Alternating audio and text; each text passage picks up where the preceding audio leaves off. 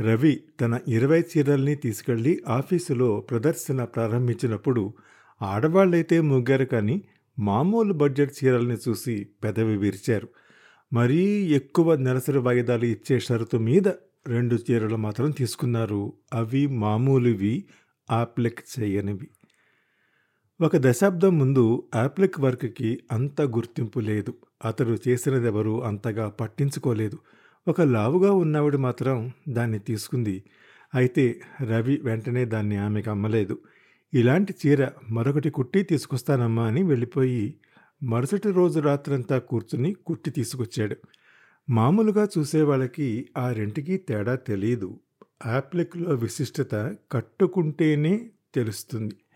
మొదటి రోజు ఎన్నిక చేస్తున్నప్పుడే ఆమె శరీర తత్వాన్ని కళ్ళతో అంచనా వేశాడు అతడు. అతడు రెండో చీర మీద కుడుతున్నప్పుడు ఆ శరీరానికి సరిపోయేలా గుండె దగ్గరలో పువ్వు కొంగు చివర ఒకటి నడుము దగ్గర నుంచి కొంగు వేసుకునే వంపు దగ్గర ఒక పువ్వు కాళ్ళ దగ్గర కుడి చేతి కుచ్చెళ్ళలోకి వెళ్ళిపోతూ ఒకటి మొత్తం ఐదు పువ్వులు చీరంతా సన్నటి లైను మధ్య మధ్యలో చిన్న చిన్న ముక్కలు. ఆమె కట్టుకుంటే సరిగ్గా సరిపోయేలా కుట్టాడు.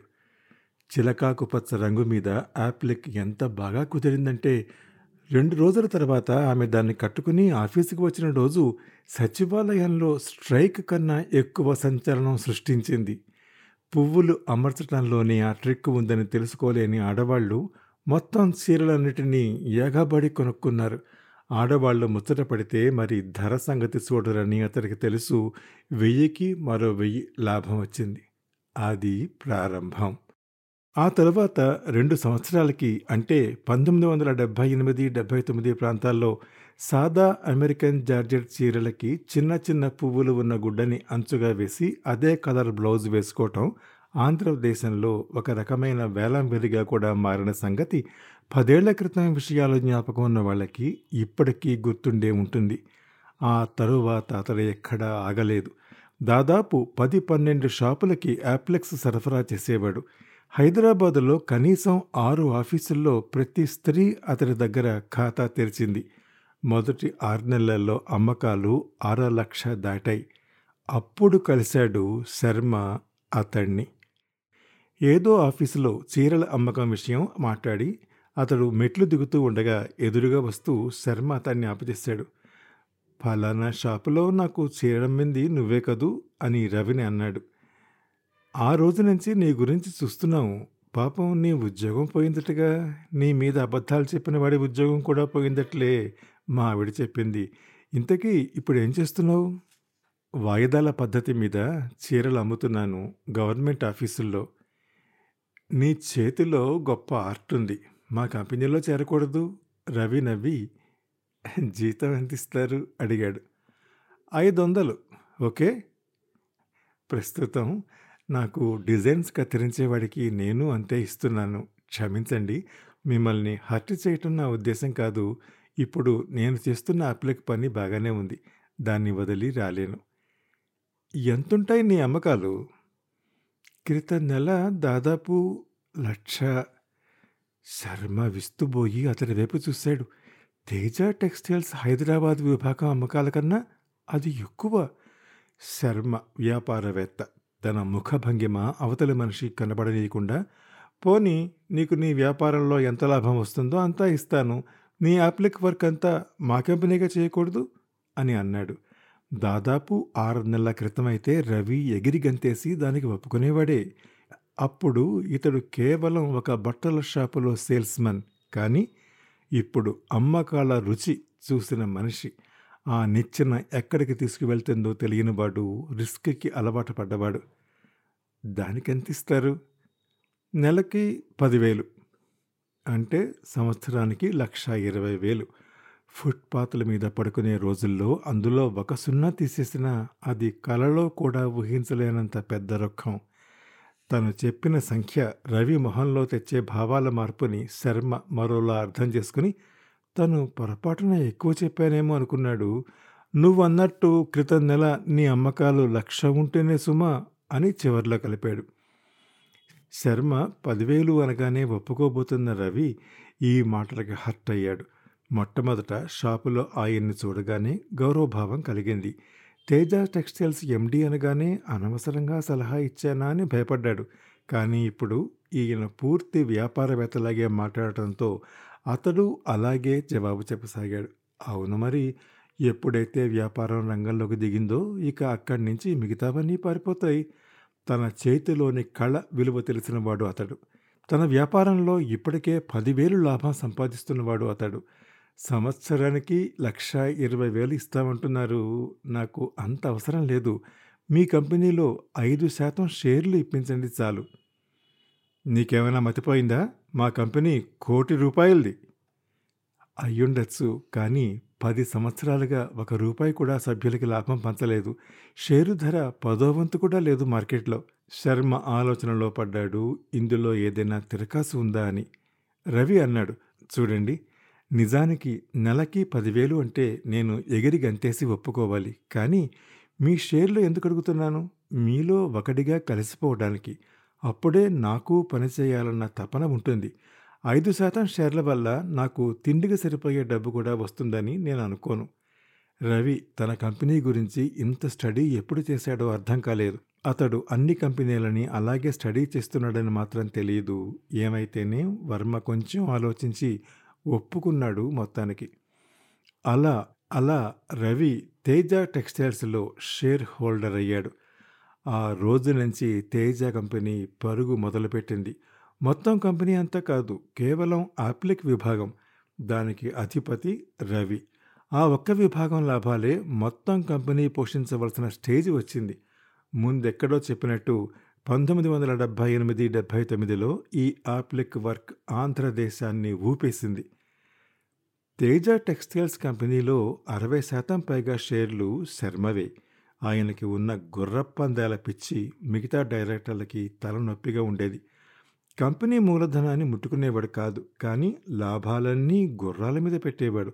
అందువల్ల అభివృద్ధి కుంటుపడింది. ఎన్నో సంవత్సరాల నుంచి ఇది జరుగుతూ ఉంది. రవి తన బాధ్యతని ఒక యజ్ఞంలా నిర్వహిస్తూ వచ్చాడు. ఆరు నెలల్లో అతడు మొత్తం మార్కెట్లు చదివాడు.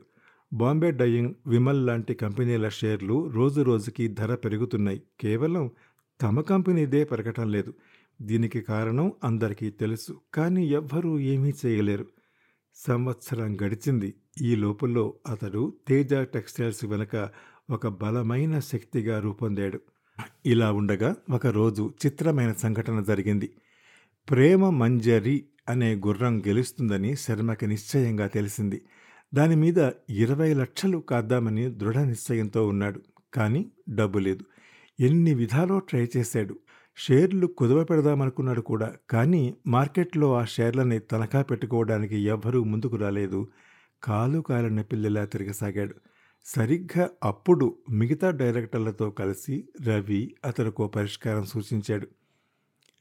తేజ టెక్స్టైల్స్ ఒక్కరోజు కోసం శర్మకి ఇరవై లక్షలు అనధికారికంగా అప్పు ఇచ్చేటట్టు ఆ గుర్రం ఓడిపోయిన పక్షంలో శర్మ తన షేర్లన్నీ వదిలేసుకునేటట్టు గెలిచిన పక్షంలో ఇరవై శాతం కంపెనీకి దానంగా ఇచ్చేటట్టు. శర్మకి ఈ ప్రపోజల్ అర్థం కాలేదు. డైరెక్టర్లందరూ కూర్చున్నారు. వాళ్ళ ఇంట్లో కింది హాల్లో ఈ సమావేశం జరిగింది. మీరేం చెప్తున్నారో నాకు అర్థం కావటం లేదు. ఇరవై లక్షలకి నా అరవై శాతం వదులుకుని మొత్తం తేజ టెక్స్టైల్స్. నేను స్థాపించింది దాంతో సంబంధాలు తెగతెంపులు చేసుకోవాలా? గుర్రం ఓడిపోతే అంతే అన్నాడు రవి. అసలు గుర్రం ఓడిపోతే తేజ అన్న కంపెనీయే ఉండదు ఇక తెగతింపుల ప్రసక్తి ఏముంటుంది అదేమిటి? అవును బట్టల తయారీకి స్థాపించిన ఫ్యాక్టరీ తాలూకు డబ్బుని ఆ విధంగా గుర్రపందాలో పోగొట్టుకున్నామని ఏ ఒక్క సభ్యుడు పోలీస్ కంప్లైంట్ ఇచ్చినా అంతా జైల్లో ఉంటాం. ఎవ్వరికి ఏడు సంవత్సరాలకి తక్కువ శిక్ష పడదు. ఇక తేజ కంపెనీ ఏముంటుంది? శర్మకి అతడు చెబుతున్నది అర్థమైంది. ఒకవేళ గెలిస్తే గెలిస్తే ఆ ఇరవై లక్షల మీద మీకు ముప్పై లక్షల లాభం వస్తుంది. ఆ లాభం మీరు ఉంచుకోండి. మీకు ఈ సాయం చేసినందుకు మాకు ఇరవై శాతం షేర్లు దానం చేస్తున్నారు. అంతే. అంటే అరవై శాతం నుంచి నా షేరు నలభై శాతం తగ్గిపోతుంది. కంపెనీ వ్యవహారాల్లో నాకేమాత్రం పలుకుబడి ఉండదు. అంతేగా? ఎవ్వరూ మాట్లాడలేదు. తన గుర్రాల బలహీనతని అవతలి వాళ్ళు ఉపయోగించుకుంటున్నారేమో అన్న అనుమానం కలిగింది శర్మకి. దాన్ని ఖండిస్తూ రవి అన్నాడు. మీరు మాకిచ్చిన షేర్లను కూడా మేము మీ పేర ట్రస్ట్లోనే ఉంచుతాం. అంటే దాని మీద వచ్చే లాభాలు కూడా మీకే చెందుతాయి. అంటే కేవలం ఒక్కరోజు మీరు నాకు ఇరవై లక్షలు చేయబదులు ఇచ్చినందుకు నేను నా కంపెనీ మీద అధికారాలు మీకు ఒప్పగించి లాభాలు మాత్రం తీసుకోవాలి. అవునా? కేవలం ఒక్కరోజు అప్పు ఇచ్చినందుకు కాదు మా ఆరుగురు డైరెక్టర్ల భవిష్యత్తు జైల్లో గడపటం అనే రిస్క్ తీసుకున్నందుకు శర్మ ఆలోచించాడు. సరే మీరు చెప్పినట్టే చేద్దాం. ఇరవై లక్షలు ఇవ్వండి. కానీ ఈ డబ్బు నాకు ఇచ్చినట్టు ఏ రికార్డులోనూ ఉండకూడదు. అది నా తరఫు నుంచి షరతు. అతడు చెప్తున్నదేమిటో అక్కడున్న వారందరికీ అర్థమైంది. గుర్రం ఓడిపోతే ఇరవై లక్షలు పోతాయి. తేజ టెక్స్టైల్స్ డైరెక్టర్లందరూ అరెస్ట్ అవుతారు. శర్మ మాత్రం అవడు. కంపెనీ డబ్బు లేక మూతపడుతుంది. అది వేరే సంగతి. తుమ్మితే ఉడే ముక్కు ఉన్నా ఒకటే లేకున్నా ఒకటే. గుర్రం గెలిస్తే మరుసటి రోజు డబ్బు జమ అవుతుంది. శర్మ షేర్లు శర్మకే ఉంటాయి. అధికారం మాత్రం ఉండదు. అతడికి ఏమీ నష్టం లేదు. డైరెక్టర్లు ఆలోచనలో పడ్డారు. అందరూ దాన్ని రవి మీదకు తోసేశారు. శర్మ లేకుండా ఈ రిస్క్ తీసుకోవటం వారికి ఇష్టం లేదు. చివరికి ఆ బాధ్యత తానొక్కడూ తీసుకోవటానికి రవి ఒప్పుకున్నాడు. అంటే ఒకవేళ ఈ విషయం బయటపడితే రవే ఆ డబ్బు కంపెనీ నుంచి తీసి ఇచ్చినట్టు పోలీసుల ముందు ఒప్పుకోవాలి. అలా అగ్రిమెంట్ కుదిరింది.